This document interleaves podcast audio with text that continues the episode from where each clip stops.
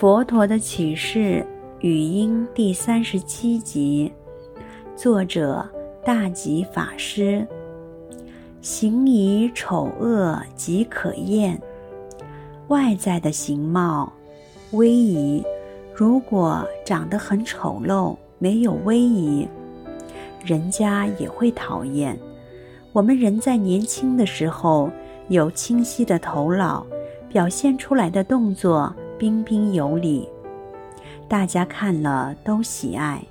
可是不要忘了，所有的老人都曾经年轻，所有的年轻人到最后也都一定变成老人。老了会怎么样？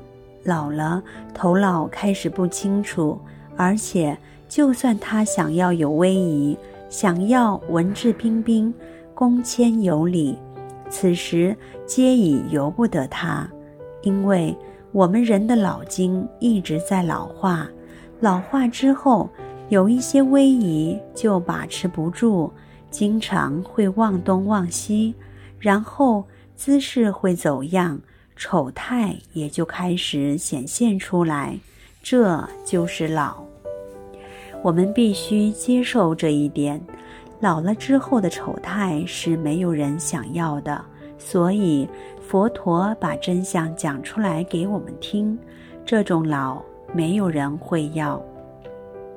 少年容貌暂时住，我们年轻时自以为身强体壮，但是你不要忘记，这只是个暂时现象，都是转瞬即逝的。像我今年虚岁四十。回想当年出家的时候才二十岁，而今一眨眼就已将近二十年。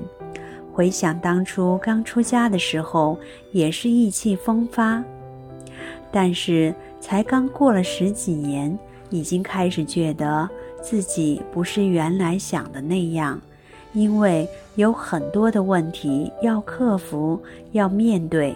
四十岁已经如此。再往下走，老态更加显现出来，那又会更不一样了。所以，不要以为年轻是本钱，年轻也会不见，年轻也会过去的，它也会走掉的。如果你现在是年轻的人，切记要把握时光，时间是不等人的。如果你现在是大学生，应该要把握时间，好好把大学四年读完。在这四年中，不要浪费光阴，更不要听人家说什么大学有你玩四年。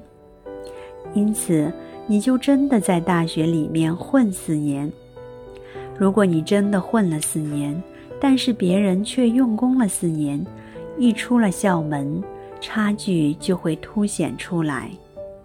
如果你的本科没有实力，你会变成怎么样呢？